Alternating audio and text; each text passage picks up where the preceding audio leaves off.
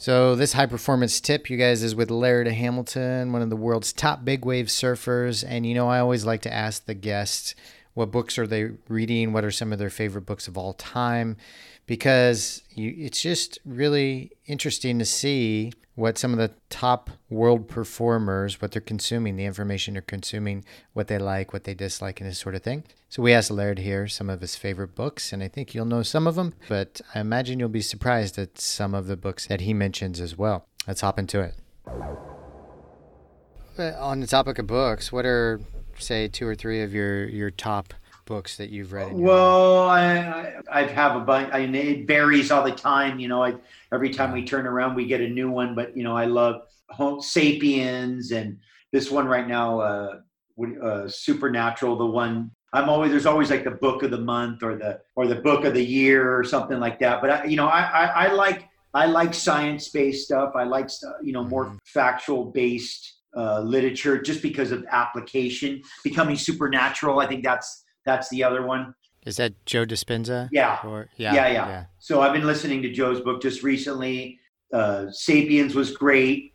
Yeah. Uh, Homo Deus was another one. We're we're in such an incredible time, given the you know amount of information that's available, and then you know books on audio. It's it's crazy good.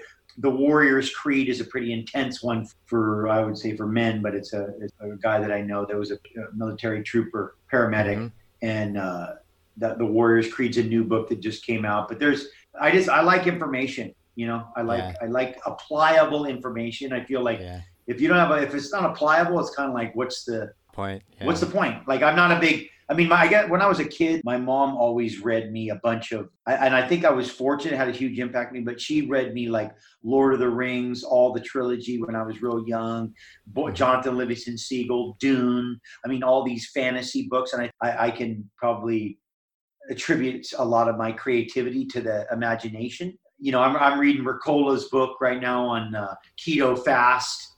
You know, yeah. that's another one. So I mean, I, am always, you know, I like I said, I'm always dancing around, making it, making it, you know, just trying to learn, just trying to absorb the information.